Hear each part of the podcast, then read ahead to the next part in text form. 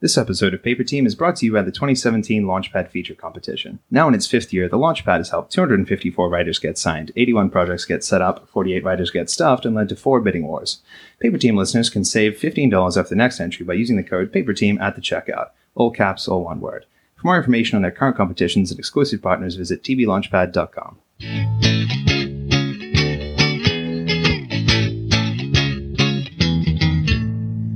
Welcome to Paper Team, a podcast about television writing and becoming a TV writer. I'm Alex Friedman, aka TV Calling. And I'm Nick Watson on Twitter at underscore NJ Watson. And today we're going to be talking about what comes after winning or placing highly in a major TV writing competitions. And to do that, we're joined by three special guests. We're joined by uh, Talia Gonzalez, who has been writing on Teen Wolf and iZombie. She made the top 25 of the 2013 Tracking Board Launchpad feature competition with her writing partner, uh, Bisanne Masoud. Hi, everyone. We're also joined by David Hoffman, who works on Timeless and who won the 2015 Launchpad pilot competition. Hello. And fresh off of winning the 2017 Launchpad pilot competition, the one, the only T.A. Snyder. Howdy. First up, just tell us a little bit about your background before you even entered the competition. Where are you from? Were you living in LA? What kind of work were you doing? All that stuff. I'm originally from New York. I've been out in LA for about five years now with my wife and three kids. Started writing a few years before we moved out here and had entered the competition, I think, a, once or twice before I had the success I had in 2015. But uh, it was, you know, definitely an exciting moment for me. Hi, I'm originally from Boston, but I spent a number of years living in New York City, writing with my writing partner, Bisanne Masoud. And we started out writing a play and then moved over to specking television shows, trying to get into the network writing programs. And this was our second feature that we put into the contest, and we're top 25. So, and then from there, just kept writing. this is TA. Uh, I'm originally from a small town in central Illinois. I uh, went to college at Columbia in Chicago. I bounced around between downstate Illinois and Chicago for about 10 years before I moved to LA three years ago. Did you always uh, want to write for TV, or is there a point where you were kind of ambivalent about which medium you wanted to work in? I wrote features for almost 20 years. I just recently made the transition to television a year ago. We were always really interested in television. Being that we're a writing team, we already sort of had this collaborative nature to us and knew that being in a writer's room would sort of be that only on a larger scale. But the reason we wrote a feature was a friend of my brother's, who is an actor, sort of came to us with this idea, this project. So it was sort of written for him. And then after that, we returned back to writing pilots. I've always really written both. Never thought of myself as just a TV writer or a feature. And, you know, maybe it's something we'll get into later, but I think that as a writer, it's a cool time where due to the Netflix and Amazons and other services, the lines are starting to blur a bit. So it, it's kind of whatever medium is is best for the, the topic and subject and characters. Is. What were the TV shows you grew up with or influenced you in some ways? My biggest early influence was the X Files. I had just never seen anything like that. It was like a little mini monster movie every week. And then, you know, I kind of became a huge fan of Sopranos whenever that dropped. I think that was a big game changer for television. I think a lot of family dramas, The Wonder Years, when I was very young, Punky Brewster, um, Family Ties, Growing Pains. I think those were the shows that were sort of nearest and dearest to my heart. But yes, Sopranos was pretty great too. Because right. I remember when it came out, it was like, what? They're just doing analyze this as a TV show? Like, this is never going to work. Right. And they proved us all wrong. I grew up with my favorite show by far was Cheers. I was oh, just wow. obsessed with reruns and, and all that kind of stuff. I mean, when I, as a writer, when I think about what shows, when I'm stuck on something and want to go rewatch a show for influence or just to kind of remind myself of good writing looks like, it's a lot of Mad Men, it's a lot of Breaking Bad, Soprano, typical kind of you know Mount Rushmore of shows. I'd say. What was all of your experiences with entering competitions before the tracking board? Were you guys putting up results in other ones? Was this kind of a last ditch effort before you gave up altogether? And had that script that you actually entered gotten awards or been rejected before? I, it was the first TV competition I had entered. I'd entered a couple of feature ones, the Nicholl and the Austin Film Festival, and had it, at the time it felt like a lot of success in that I made it through a round or two and got some positive feedback, which we'll get into this as well, I'm sure. But to me, the writing contest part of it is just getting feedback and validation to keep you motivated to write that next project. So I didn't have the, the success that led anywhere other than gave me the courage to kind of open up the blank page. And it's interesting, I had gotten a chance to send that script to an agent beforehand, and he just trashed it. it, it, was an earlier draft, but it was funny. It, it, it, did not go well at all. So when I had success with the, the script, it was validating from a number of different fronts. I'm trying to remember. I'm sure that we did enter it into other contests, and we had success with other things that we had written prior. But as far as that script was concerned, I feel like that was probably the best and biggest award that we had gotten. It had m- taken many iterations because I think because we were given the idea in sort of this piecemeal way, we didn't really approach writing it in a very structured form. So it sort of at various points had three different endings. So I think though, even though we were top 25 and it was we were given positive feedback, it sort of showed us too that there was more work to be done. So that was also a really good thing to say. Okay, it's it's in, it's in pretty good shape, but it could be made better. I've been taking shots in the dark with uh, screenplay competitions for more years than I care to count. Um, I had my first taste of success back in 2013. I won the Screencraft Fellowship, and they brought me out here for a week. That got a lot of things rolling with Deadman. At the time, I had written it as a feature film, and through the development process with them, I got some great notes from Cameron and John and that led to me developing it as a pilot, which is then what I won the tracking board with. And it's it's funny because you know I win the tracking board with that the same draft I entered another contest didn't even make the quarterfinals and that was a contest I had done well in before uh, Story, which I got invited to the same year that I came out for the screencraft thing. Wow. So. Do you know why it didn't do well? Like, were I have no idea. Uh, I didn't get any feedback. wow, it's crazy. Yeah. Could you talk about the scripts that you each entered into the competition and what made you pick that one and another one? Yeah, the script I entered was a pilot called Running Money. Through that point, until about a year and a half ago, I worked in finance as my kind of day job. And the advice I got from a number of people, which for a while I was hesitant to take the advice, was write something, you know, I had access to a world that a lot of people thought was fascinating but didn't really know a ton about. So to kind of lean into that at the time, part of the reason I wrote was to kind of have an escape from that world, which is why I was hesitant to spend my free creative mm-hmm. time doing that. But in the end, it was it was good advice. It's um, you know it's about a girl, a woman who is in business school and gets a chance, her foot in the door at a hedge fund. Um, the way I think of it was kind of if you think of something like the firm, where Tom Cruise, you know, doesn't quite understand the firm he's working at, but then gets starts to see what's behind the curtain it has some shades of that. Also, a bit of Devil Wears Prada, where you have some of the the fun of seeing someone give into the world that they're not sure they want to be a part of, and, and you get the, the joy ride of that as well. I was actually looking up the log line as he was talking because I'm like, this was written so long ago and I haven't looked at it in a very long time. Um, but basically, we were writing this script for an actor uh, who is also from my hometown in Boston, and the script was called 20 Minutes South. And it was uh, just a, a, drama about a guy who was about to be engaged and was living in the South and got out of his hometown, uh, 20 minutes south of Boston, uh, with a football scholarship. So really thought that he was a, was going to be able to break away from this sort of blue collar life that he had into something better. And his he had sort of a tragic thing happen in childhood and had always had a very fractured relationship with his mother, who was his only surviving relative. And he goes back to try to make peace with her so he can start his new life. And uh, by returning to back to his hometown, he gets caught up in the same shenanigans as he had left, and the story kind of goes from there. Did you ever try to adapt that into a pilot later? Or?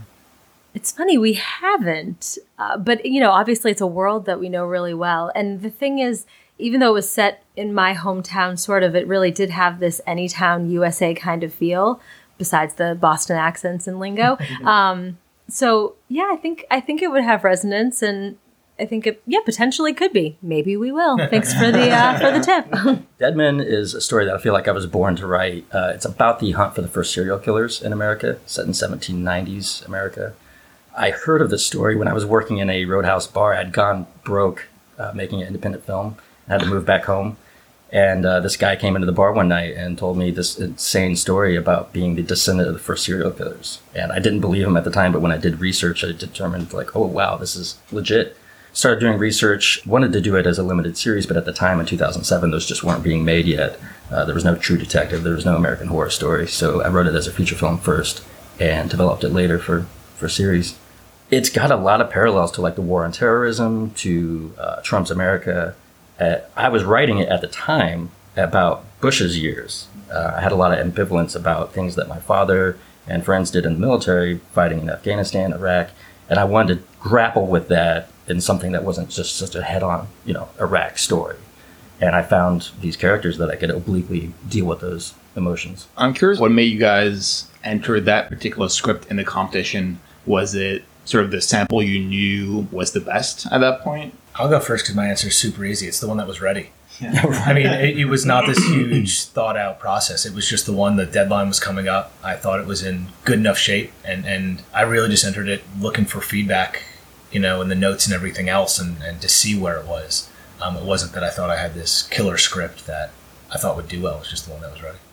Yeah, for us at the time, uh, I think in the first iteration of this contest, they only had screenplays and there wasn't a television section. So this was the one that we finished and at the time applied to uh, a lot of contests um, looking for feedback for the same sort of things. And then it was this really pleasant surprise when it did well. And then you started to get blasts of what was happening to some of the other scripts and people that were getting repped. And that's when we are like, wow, this is the real deal.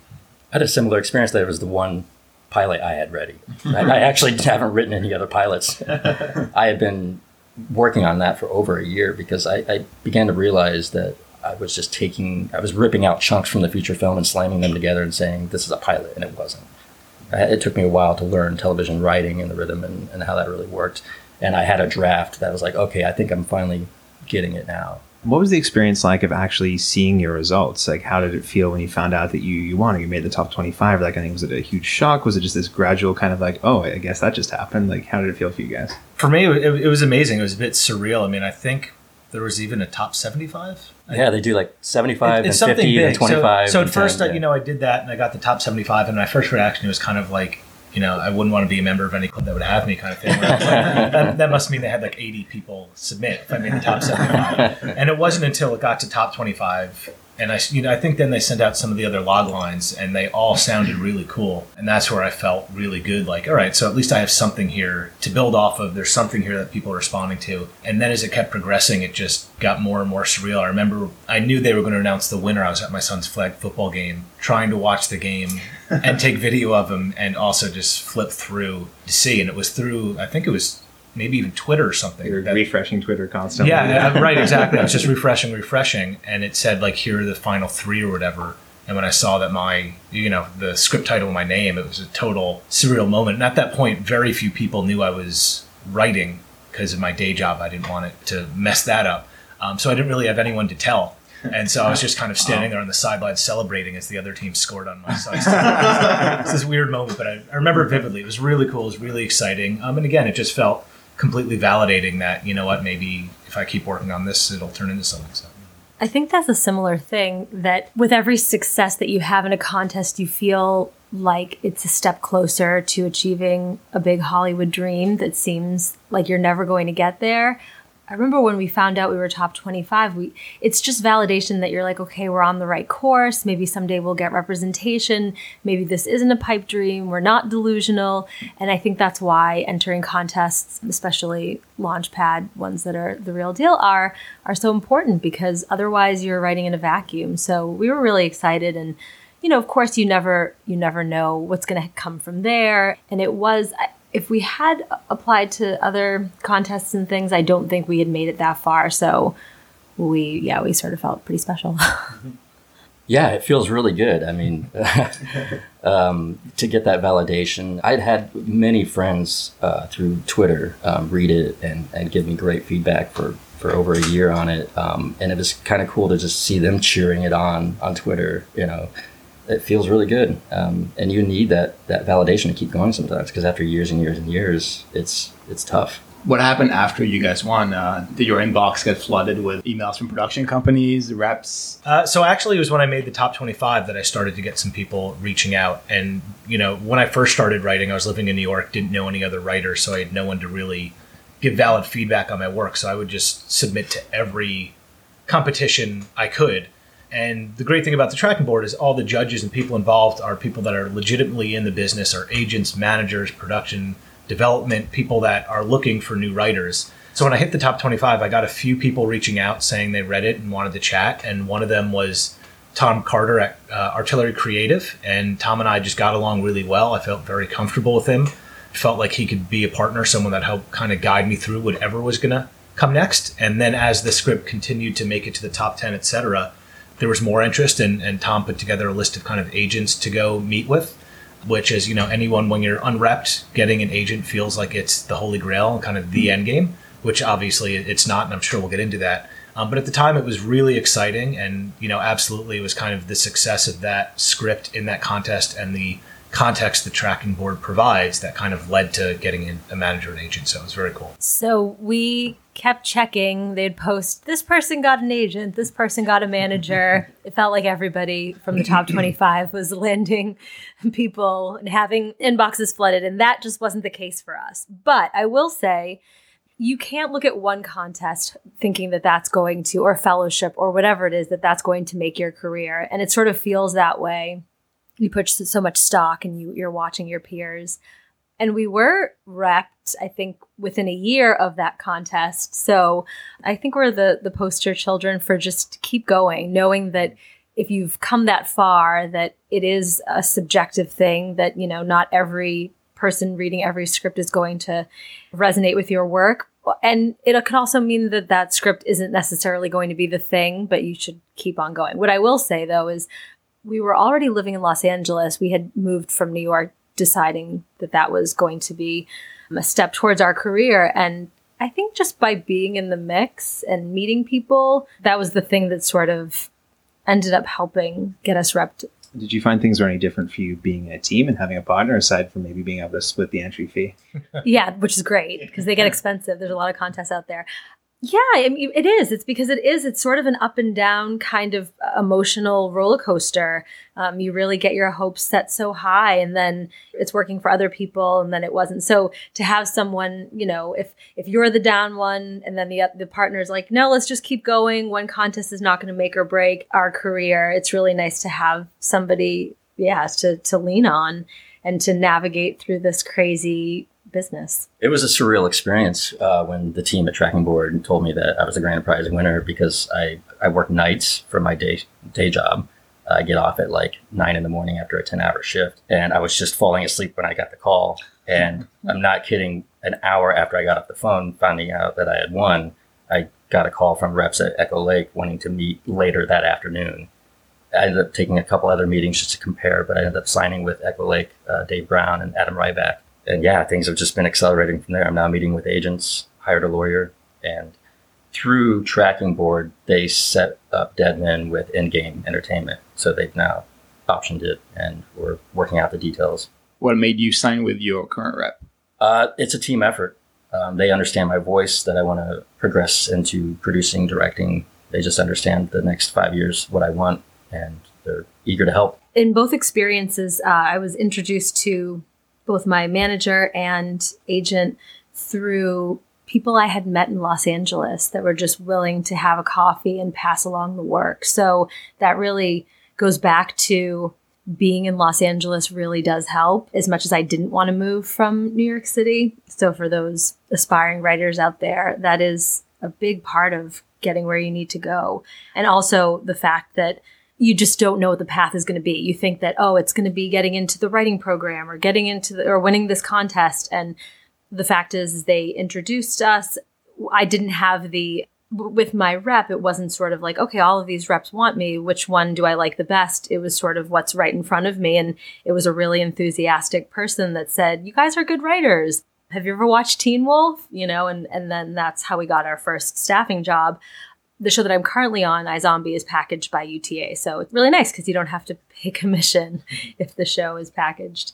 Yeah, your agency. So, but I do love love my agent, really enthusiastic and really believes in our work and our sensibility. And then our managers at Thruline, um, it was also the sort of the same thing. Uh, we were encouraged to meet other managers and just to make sure that it's the right fit. But we decided that we liked them so much that it was sort of like the idea of dating somebody and then saying, "Well, you're really great, but let me see if there's anyone else out there better." So um, we didn't want to do that, and we're really happy. Like that was said before, it's a, it is a team effort, and when you have a whole team that believes in you and your writing and and where you're headed, it's just a nice symbiotic thing. And uh, what's it been like moving forward for each of you working with those teams? Like, for those who maybe don't know as much about what managers and agents do, what are they doing for you day to day? And what are you having to give to them? And what are they giving back? I think that it is having a plan, a vision for your future. It would be nice to say that it's like, well, I think next year I'd like to write on this show. but, you know, it, it really is sort of not beggars can't be choosers because you don't want to take any show because you do want to be able to be a, a value to that show. And not every writer is right for every show, but it's sort of knowing like, okay, this is where you're writing, and is this you know the world that you want to stay in? My writing partner and I right now are sort of in the genre space, being that we wrote about werewolves and now we're writing about zombies, and having an idea of okay, well, what's next, and these are your credits, and being strategic about what what your future is, and then sort of also being that little nudge to say, okay, now you're off of the show or you're on hiatus, come into the office and pitch us some ideas, and what are you interested in? and that's that's nice. It's nice to have people, even though we're our own deadline. It's nice to have a writing partner for that reason. That if it's a Tuesday at two and you've decided to sit down to write, it's going to happen, as opposed to waiting for inspiration to hit. It's also nice to know that there are other people that are are enthusiastically waiting to find out what it is that you're going to do. And I've heard that you know there are some reps that are are very much like, nope, can't you can't sell that or no that's not trendy right now. And it feels like our reps are a little bit more just open minded to the things that interest us because the fact is is we were sort of on the path with the pilot that got us or the pilot that we had written sort of made us seem like we were these very uh, serious drama writers. And as it turns out iZombie is more of a dramedy which is kind of what we were interested in when we first got to la and we're you know gently nudged in a different direction. And if we hadn't had a writing sample that reflected that sensibility then we probably wouldn't have gotten iZombie. And we're so lucky and fortunate to be on that type of show because it is sort of the best of both both worlds. So yeah it's it's having reps and and knowing that maybe your interest is this and in next year you might want to cover this area. And it's sort of all all in. Yeah I, I would say it's very similar. Both the manager and agent kind of have two roles. One is kind of very tactical and day to day in terms of, you know, staffing seasons coming up.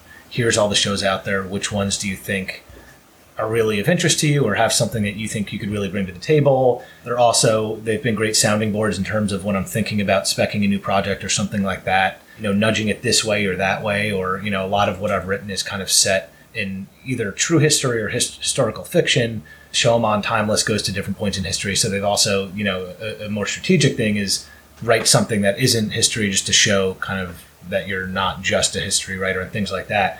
And so from a strategic perspective, helping think longer term about kind of what career do you want to build, they're aware of the fact that, you know, I love TV, but I would also love to write features and, if, and some feature work as well. So being mindful of trying to get me kind of access to both worlds. You know, the biggest thing for me though is really as someone that feels like was an outsider into this world, just helping me understand kind of what I should be doing to make sure that I doing everything possible to keep the kind of career momentum going and opening as many doors as possible and taking advantage of every opportunity I get. Just knowing that I have someone there to make sure I'm not missing anything because I'm very aware of that. You know, I don't know what I don't know, and so I think a lot of it's then helping me understand how to kind of take advantage of the opportunities I have. And uh, TA, I know you've only just signed with your team, but what's the kind of like first step on the agenda when a brand new writer signs with management and that kind of thing?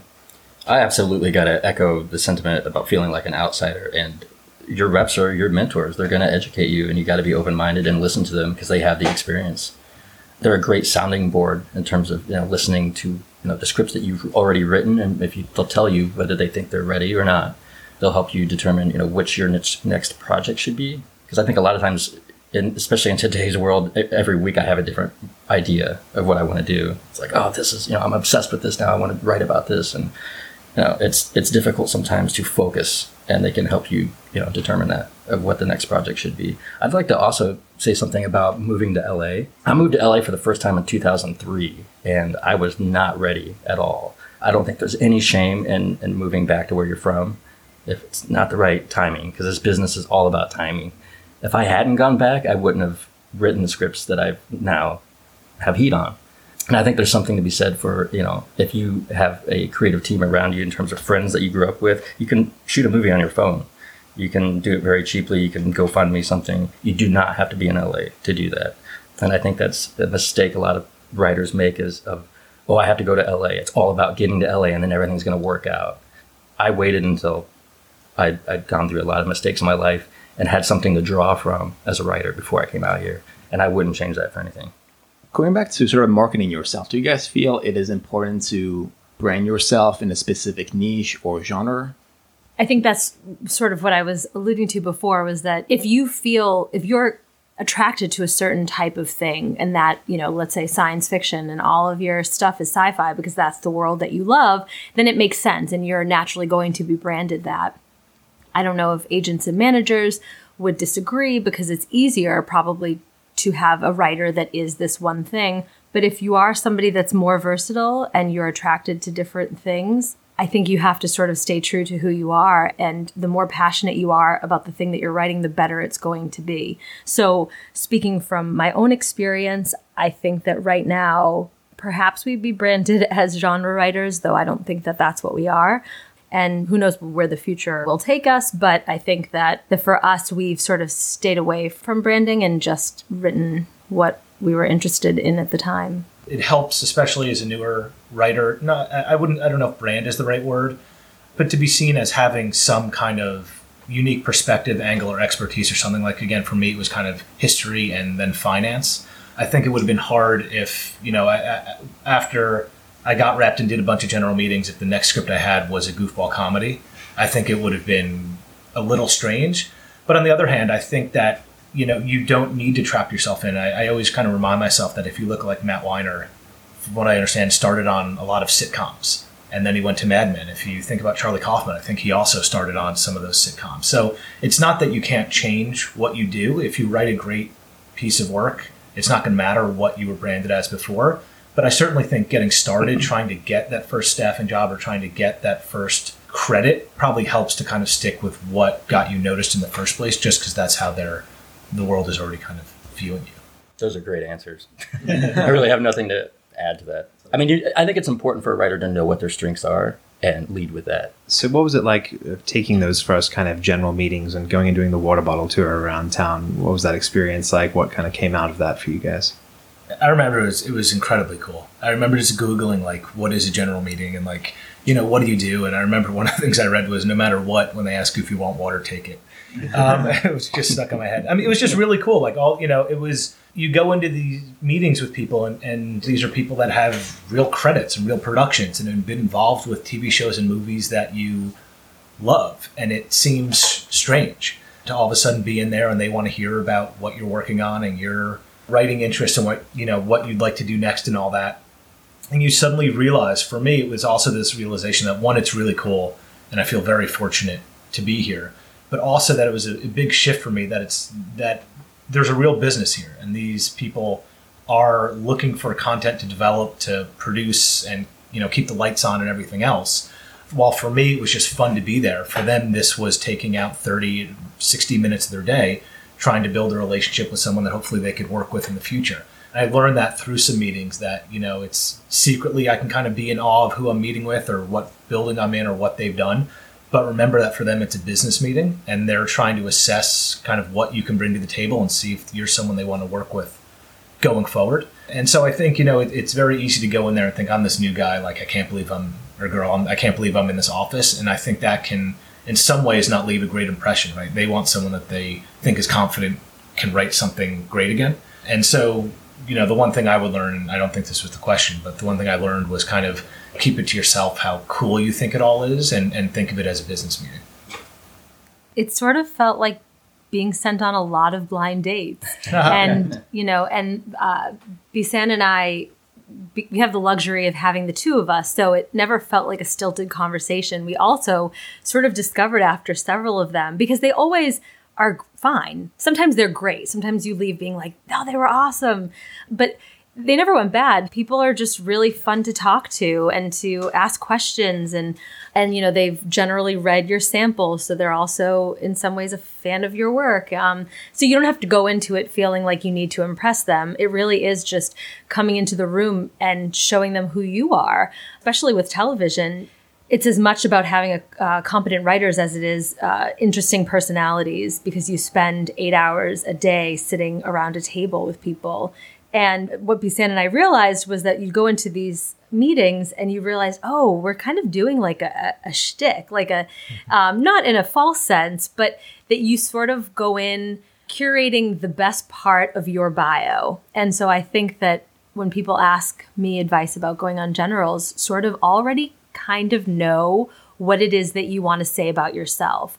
And, and it will come out organically. I mean, certainly don't come into it thinking that you're going to be doing a stand-up routine but we did find ourselves oh that's the she's going to tell that story now. And you know we know that it's coming but they don't. And you go in feeling like okay that's just a little bit of preparation that i can do to let them know where i've been and what i can bring to the table. And after a long series of meeting different uh, development executives at networks and feeling like, well, that was great, but the end result was not us getting a job. And you think that is this really worthwhile? Um, it is because you just never know, even if it is years from then, if you make a good impression and you continue to keep up those relationships, you don't know where those people are going to land, if they're going to jump to different networks. And in our experience, that happened um, years later. We had someone that got us a meeting just from keeping in touch with them. And our first meeting was just a general and hit it off. And yeah, so they're super worthwhile this is so new to me that I've only had one general meeting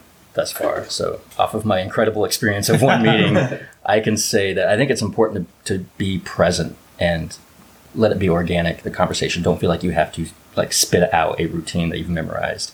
For instance, during this meeting, because uh, I was super excited, it was on the Universal lot. I had to like walk through the whole lot to get to the office, and it's like, oh, there's where they shoot that. There's that.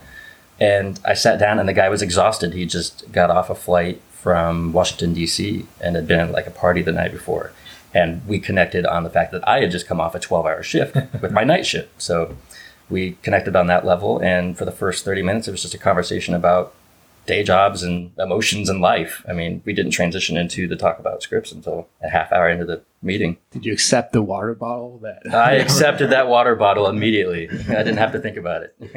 I'm kind of curious about the the sort of process of getting staff for you guys between the point where you got signed and until you arrived on Teen Wolf and Timeless. Well, ours was a, probably a little atypical in that we got Teen Wolf, and then that's what got us the reps. So sort of um, being submitted unofficially, and then once we got staffed on Teen Wolf, was like, wait, are we signed by you too? And you know that that was the case. And then in terms of um, the second job, it was just you know them sending out our scripts and and taking different meetings, and you know being lucky enough to get the showrunner meeting on iZombie. And the, an interesting thing about that was that they had submitted a script that tonally was not in line with the show and so the feedback was, oh, they're good writers. They're, it's just not the sensibility we're looking for. And thankfully, we have really, really aggressive reps that were like, well, will you read something else? And luckily they did, which I can't believe it with all of the submissions that they have. But lucky for us, they did. And, and that was how we landed the second job. But I think sometimes it's just the connections that you have. And sometimes it is just them submitting cold and talking you up and selling you and getting you in the room. I was not particularly or specifically looking to get staffed. I didn't really go on any meetings. I wasn't looking to to join a room in that sense. Again, I was still working my finance job and writing and, and the running money script and another feature I had written were still kind of generating meetings for me and everything else. So I was more excited about those. And then I got a call from my agent, the guys at Paradigm and guys and girl at Paradigm who are fantastic. And they kind of said there's this new show on NBC that they're really excited about. At the time, it was called Time, not Timeless yet. They read a feature I wrote set in the 1960s, and they were looking for someone that really had a strong background in history and, and could add bring that to the room. So I said, you know, of course I'll take the meeting, and was thrilled, and it just kind of progressed from there. And then when I got an opportunity to join the room, I remember it was kind of three or four sleepless nights where they needed an answer by the end of the week. So my wife and I were like running through the numbers of can I do this financially? What would it mean? Am I really prepared to leave the career I've built for 15 years and do this? And so I kind of took the leap of faith. And a big part of it was, you know, the people that were running that show, Sean Ryan and Eric Kripke and the,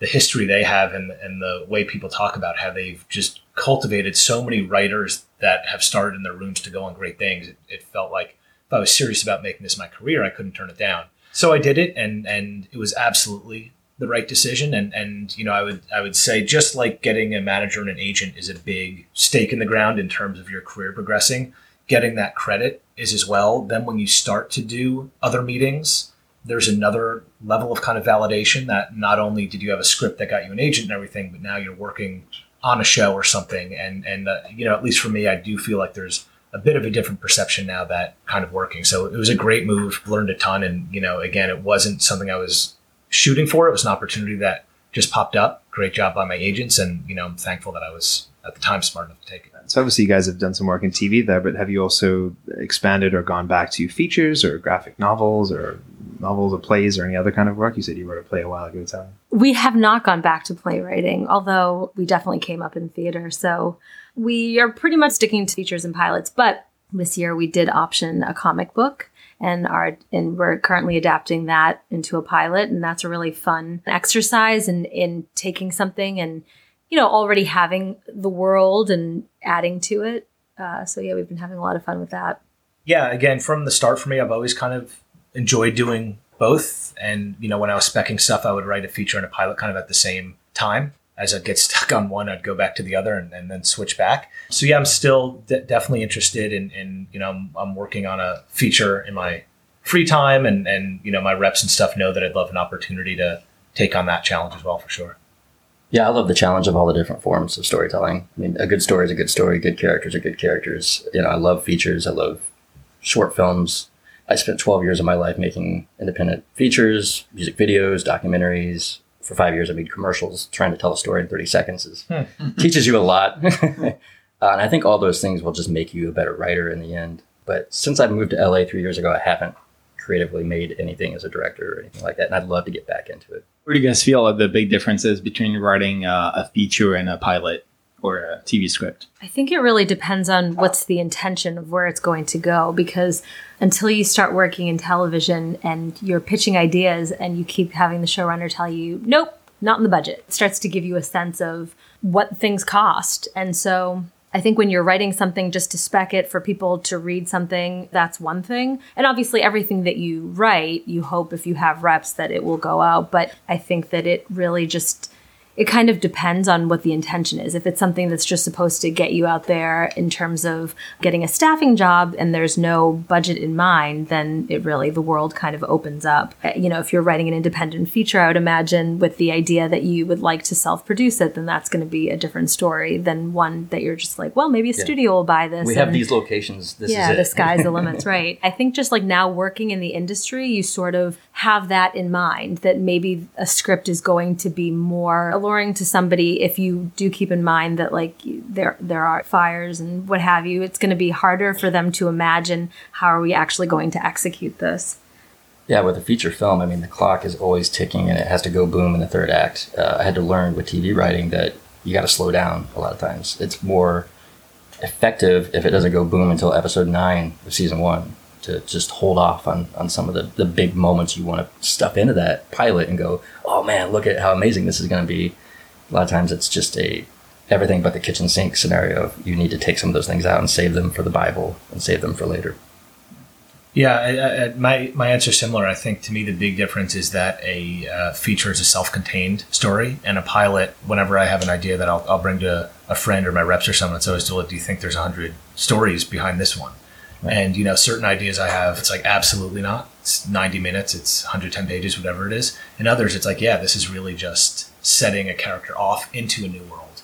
And, and so to me, that, you know, if I start with an idea, it's really asking myself that question. Like, do I see the end or is it something where, you know, it wants room to breathe and there's all these different avenues this character could explore that determines whether it's really a, a TV or feature. So you get a bunch of heat from uh, winning a competition, you land reps, you maybe take your first staffing job or assignment. How do you then sustain that kind of momentum throughout your career? What's the kind of work that you're having to do all the time to make sure that you're able to keep doing that? You guys tell me. I hope I'm still around in 10 years. Um, I think that it's, well, two things. I mean, it's an interesting challenge that when you're in a writer's room, you know, you want to be doing the best work possible but then also still having the energy and motivation to write your own things so that you can develop and move your career forward. So I would say that. I would say that, you know, it's it's constantly balancing those two things because the fact is that you're not giving your all to the job that you're currently being paid to do, you're really shooting yourself in the foot because those are not only are you looking to impress the showrunner and hope that you can continue that relationship, but you never know where all of your peers are going as well. They might sell a show. So I think that it's sort of having a vision for where your career is going and writing towards that and continuing to be creative and nurture other relationships with other people beyond the people that you currently know. For me, it's still relatively new. I mean, it's still, you know, I, I wrapped up one season on a show and, and looking forward to starting the second one. But it's not as the, I mean, I'm certainly not the right person to speak about how to have longevity in this world yet. I mean, that's absolutely something I'm still trying to figure out. I, I would say, along with that answer, a lot of it is just be in the moment in the job you're doing and make sure you're doing everything you can to bring value to that room, to that project, to the people in charge of that. I was very fortunate with the Timeless Room, had two great showrunners and eight other great writers in there who have amazing credits and relationships. It's really just about being someone, especially on the TV side, that people want to work with, that they're impressed with, that they know can do the job, that they know you're a professional. And then when you do have free time, you know, making sure you're working on something new. It's, it's funny when I worked in finance, you would get vacation and feel like you could unplug a little bit. Uh, with writing, it does feel like you're always constantly thinking or working on something. And, and I think that that well, it's not necessarily healthy. It's a good attitude for the career to kind of always be thinking about what you're going to work on next. And I think, you know, momentum is probably the most important thing, just keeping in front of people with new ideas and, and projects. Speaking of, what are your plans for the future? Do you have career goals or aspirations that you are striving towards? For me, I mean, nothing specific. Like I, you know, I want to write a movie that opens with XYZ or something. I mean, I, I'd love to get to the point where I'm able to create my own show or write my own feature where you go into meetings where people know what you've done and are really excited that you're the kind of person where they say, I would love to work with XYZ, right? You have the Matt Weiners, the David Chases, all these people we've spoken about that are iconic in at least the screenwriting world. That every network out there, every platform out there would say, we would love to work with that person. You know, that's a tall order, of course, but the goal is to be someone that, you know, people want to work with and, and think you bring something to the table that is unique and a voice they want to work with. So I would say personally, there's a long way for me to go to get there, of course, but in terms of the long term goal, that's it. If Vince Gilligan and Steven Soderbergh had a baby, that's what I want to be. nice. Yeah, I, I mean, I think echoing exactly what they've said is just hoping that you're still relevant and working in the future. And and it would be great to run our own show at some point in the future, but also knowing that I, we don't need to rush it. There's so much that I've learned from the showrunners that I've worked for in the two jobs that I've had, and realizing that there's a lot more that goes into it than knowing how to write. There's the whole other production side of things that I'm starting to get a taste of what that is and, and knowing that I need to know more before I'm going to be able to do that myself. So, really, just being a student and, and learning how that all works and how to manage a team of writers and make a cohesive vision happen. Uh, so, yeah, so just taking in what everyone does and keeping a file of the things that are really working and hope that someday I can implement it myself on my own show. And uh, David, I believe you are signed up as a mentor for this year's competition, right? I am. I'm have, very excited about. Uh, have you guys had your own mentors throughout your career? People in your rooms or in the industry that have helped you along? How'd you find those people too? You know, I, I wouldn't say I've had a mentor. I, I've had a lot of people, and certainly once I got, you know, at first it was the manager, and then the agent, who really were. I don't know if mentor is the right word, but they were definitely my coach in terms of helping me understand how the, everything worked once I got in the room, were a bunch of people, and really I was so lucky with that room from from Sean and Eric all the way down. It was just such a fantastic group of people that had such amazing and diverse experiences that I would say they were all mini mentors and that I got to pick different pieces from each of them in terms of each of them would bring something different to the room that you could see how valuable they were at some specific aspect of what we were trying to put together. And obviously, credit to Sean and Eric that they put that room together for that purpose, that everyone had a different kind of skill set and perspective to bring to the table. And so, similar to the answer that was before, I just tried to steal every good quality from as many of those people as I could. And from some of them, it was during lunch asking them questions, and from other, it was just observing them and saying, I love how they did that, and trying to put that into my own basket and skill set of things to develop. So there wasn't really one person. I, I would say if you get the opportunity to have someone that is willing to kind of help you understand how things work, jump at it. For me, it's been a lot of kind of taking advantage of a conversation with someone I get here or there and just absorbing what they tell me. I always wondered how that works. At what point do you ask somebody, "Can you be my mentor?" and you know, what does that actually entail? But no, I, I am also a mentor for the Launchpad contest, and I think that I jumped at the chance when they asked because there have been people, select people in our career that have helped us for no other reason than because they were kind and know that everyone needs a leg up in this business. You know the people you know, and at a certain point, somebody has to sort of go to bat for you. So there are a few people who, when we first moved to LA, knew us from nowhere and were just kind enough to say, Sure, I'll go to coffee with you. And then they ask, How can I help? And when you're asked that question, that is sort of somebody saying, Yes, I will mentor you. They're taking the time to read what you've written. You can ask them questions. And those few people were, were the people that essentially helped us to get on the path of getting repped and getting our careers started. And then I would also say, yeah, that, you know, the showrunners that I have now are, are mentors, are people that have taught me so much. And I feel like very comfortable now going to them and asking them questions. And yeah, you sort of pick people up along the way. And it's just your job when you get to a point where you have the ability to pay it forward that you mentor somebody else yeah, I haven't had one Obi Wan Kenobi mentor in my life, but to echo them, I've had a lot of many mentors. And, you know, a writer, it's licensed to be a full time student for the rest of your life. And if you keep your eyes and your mind open, there's things to learn from everybody. I've got great advice and great feedback and just life lessons from friends I've met through Twitter, through the tracking board, through Screencraft, through the Blacklist, through Cinestory. And then going back before I moved to LA um, in Chicago, homeschool student teachers that I, you know, relationships. I think you just got to keep your, your eyes open and your mind open, and you're going to keep learning. So let's say someone is uh, about to submit a script to a competition. Do you guys have any advice or recommendation before they hit submit?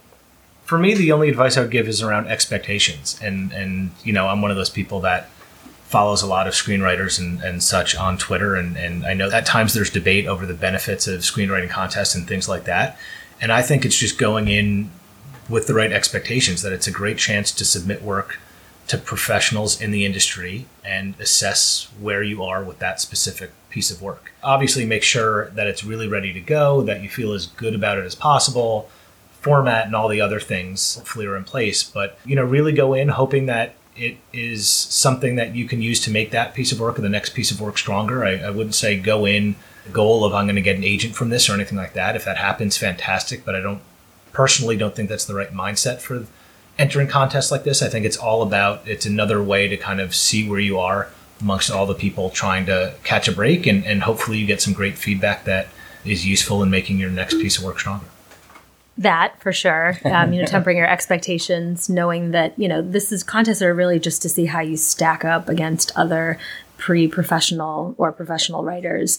But I, I would also say getting really good feedback on your script before submitting it is a really good thing mm. that you might think this is the best thing that you've ever written but having some outside perspective before we had really developed a community of other writers that you know peers of ours and also you have to be careful too because your friends might not be as honest with you um, as somebody else. So you know we went online and looked for some some people that we paid to read our scripts that had no skin in the game as far as wanting us to do well. It was just this is what I see in front of me. And that was really invaluable. And sure, it comes with expense, but we knew that at that point, after writing a few drafts and having somebody that we paid look at it and say, here's what's working, here's what's not, we really felt confident that it was ready to go out it's interesting. You think, well, it's not quite ready, but meh, we'll see what happens. But I just think that people have memories, and that when you move to Los Angeles, you realize that this business is a lot s- smaller than you thought,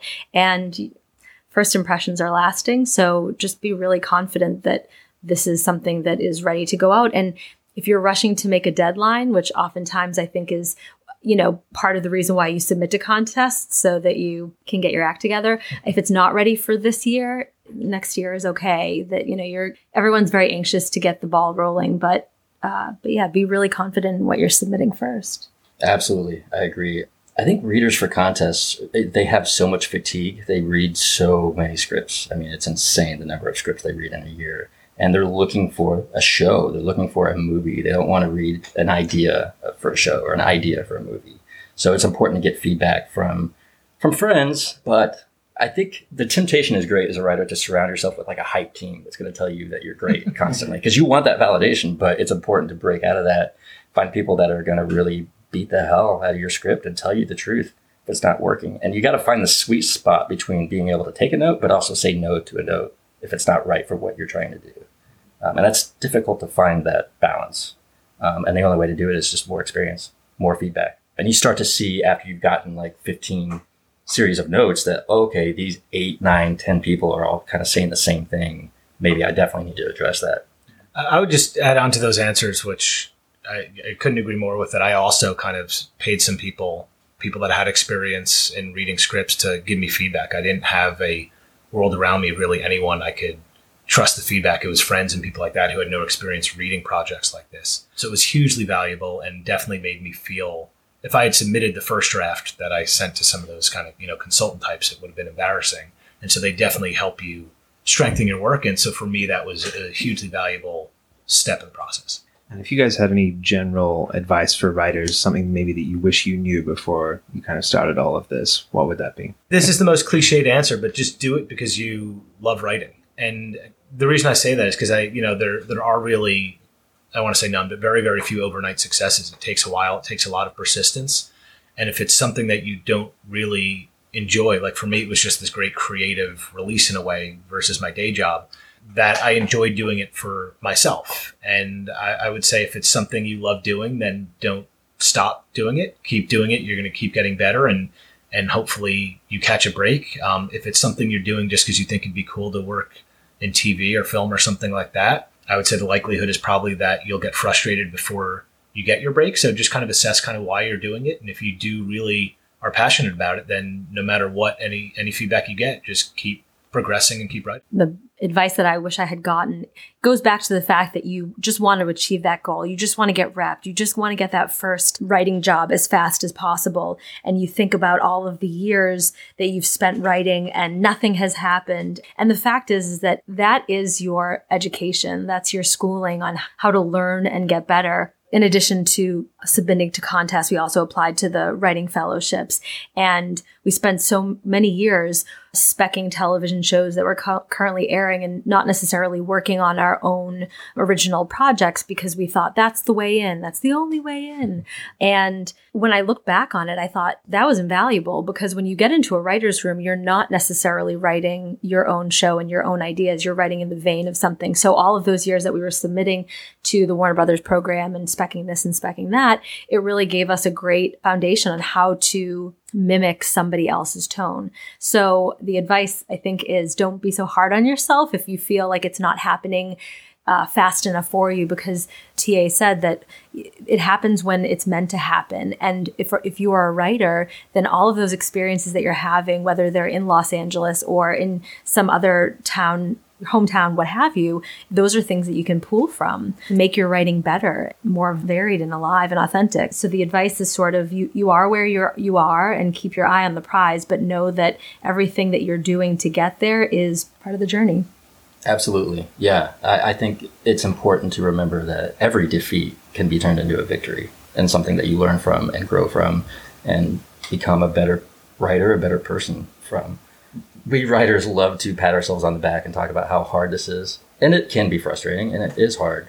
You got to learn to enjoy the small things and take, you know, some pride in powering through and finishing a script. Because for a long time, you're not going to make any money in this. And the odds are against you to make a career out of it. So do it because you love it. Do it because you're having a conversation with yourself, with your past, with your dreams of the future, and be persistent. Yeah, if I if I could sit on there because it's something that resonated for me is enjoying the little moments of success you have, even if it's just finishing a script, if it's getting a good piece of feedback from a friend, if it's making the first round of a cut of any contest.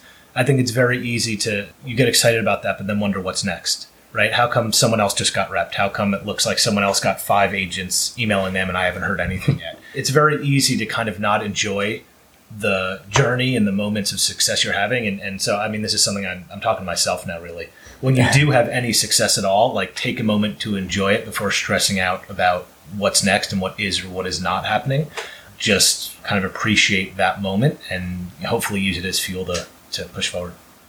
I agree. I'm just going to also um, echo that because, yeah, this resonates and it's me talking to myself as well. But you spend so long chasing that carrot, that carrot being my first writing job on a TV show or getting repped. And you think that your whole life is built on that moment. And when you get it, you inevitably it's going to be reset and the carrot's going to be far away again. And I think that as much as we sort of feel like we're building to that moment and that's going to be it, sitting from here giving advice to those young writers or waiting to crack into the industry it's it, it will be great. It is a momentous occasion to be celebrated but inevitably like your life goes on and then you're going to have other goals beyond it. So it is so important to enjoy the process of getting there and having a full life and enjoying what you're doing and enjoying writing and spending time with this really cool idea and knowing that like when you get to that final destination there will be something else beyond that. So yeah just having gratitude for where you are in the moment i think is is it. Absolutely. I'd like to add one thing just a specific example. I was uh, unemployed for six months recently and it i got really depressed and the only way to deal with it, I took a road trip. I went to Oregon, I went to Montana, I slept on couches, I camped out in the woods.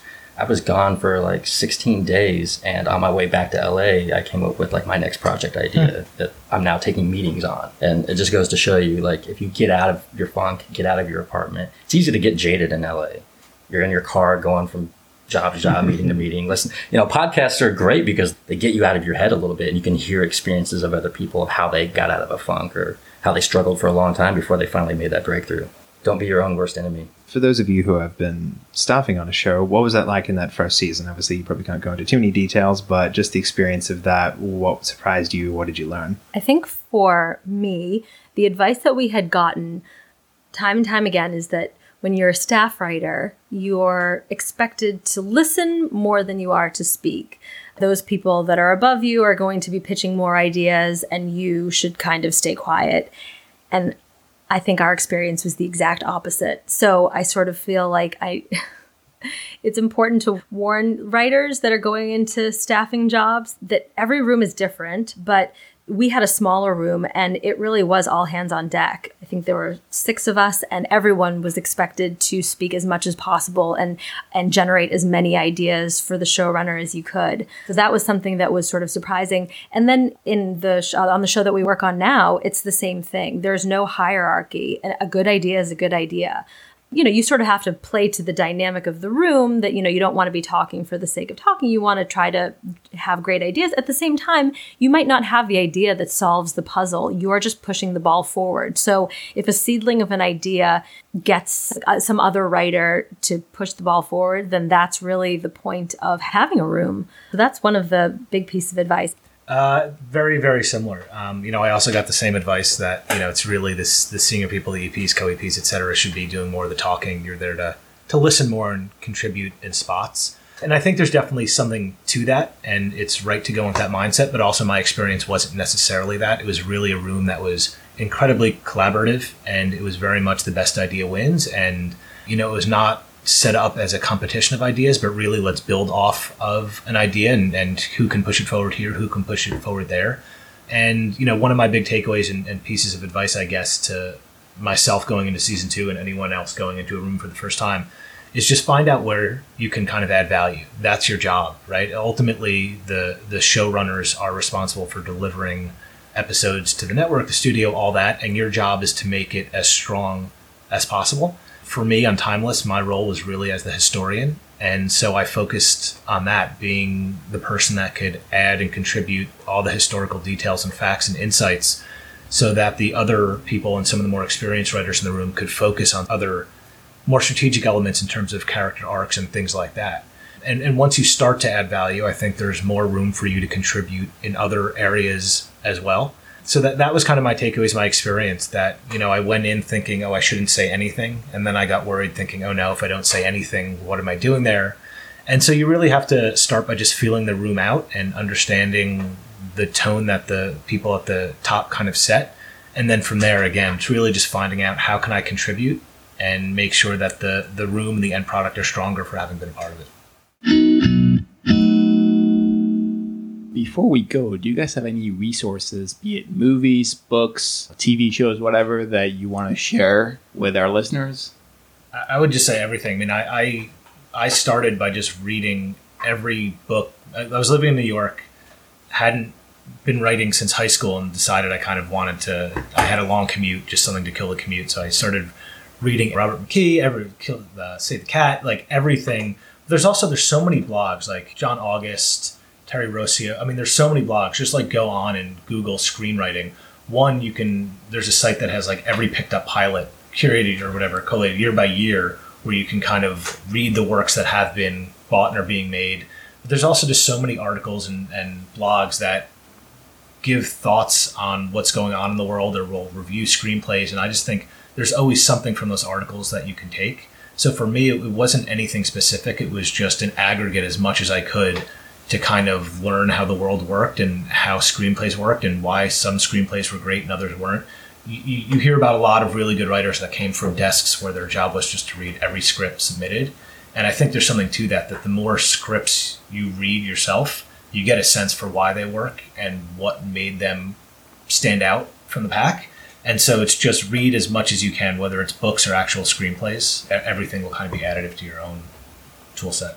Yeah, we didn't have formal writing training, so we just picked shows that we liked and we watched them with the eye of a writer. And that's sort of what taught us how television works. You know, you're like, oh, wow, that first time that you're watching it with with a different lens, you're like, oh, there's different storylines happening. I mean, that's how rudimentary our beginnings were, but um, just sort of by paying attention to what is what's before you is is really great. And then I think too the the other thing is you spend so much time writing and then maybe you move to Los Angeles and then you feel like you're such a small fish in, in such a huge pond and even now, I don't know everyone's name, but I do feel like having deadline on your phone and just reading the articles, feeling mm-hmm. like you know who the major players are, makes you feel like you're also sort of part of the business. You know what's going on. And I think that made me feel less anxious about I don't know anything. I don't know. All I know is the television that's on in front of me. That's good. And yeah, I mean, we read Save the Cat, and that was how we wrote our first screenplay. Okay, what happens now on this page?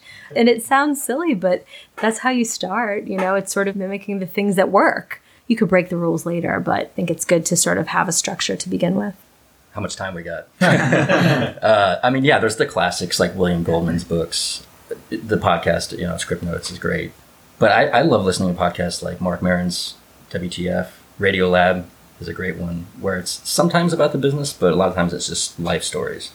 And then director commentaries can be an entire year of film school rolled into two hours. Like, for instance, the one on traffic, Soderbergh and Steve Gaghan. Soderbergh likes to sit down with the writer and really hash it out. And it was fascinating to hear of like all the different versions of the script and how they debated the ending um, they disagreed completely on it, and ultimately, you know, the director gets to make the call. The best commentary I've ever heard in my life is the one for the Limey. It's Soderbergh and the writer, and they basically argue for two hours. I mean, that you can learn so much from pulling back the curtain, and it's great when filmmakers give back like that and don't just pat themselves on the back of, you know, wasn't it great when we shot this scene, but they really dig into the details of what the creative process is like that brings us to the end of the episode. We want to thank all of our listeners for taking the time to tune in. You can get all the show notes for this episode at paperteam.co slash 55. And if you want to leave us some reviews, you can do that at paperteam.co slash iTunes. All of those reviews will help us uh, attract new listeners and make us feel nice and warm and fuzzy inside. As always, thanks again to our sponsor, the Tracking Board's 2017 Launchpad Feature Competition. And Paper Team listeners can use the code PAPERTEAM, all caps, all one word, at the checkout to save $15 off their entry. You can learn more about all the Launchpad's current competitions and exclusive partners by visiting tblaunchpad.com. And I am on Twitter at TV Calling. I'm at underscore NJ Watson. Uh, how about all of you guys? I'm David underscore C underscore Hoffman. Talia, MG21. Uh, my Twitter handle is at Captain Haystack. Uh, and if anyone has any feedback, thoughts, opinions, you can email them to us at ask at paperteam.co.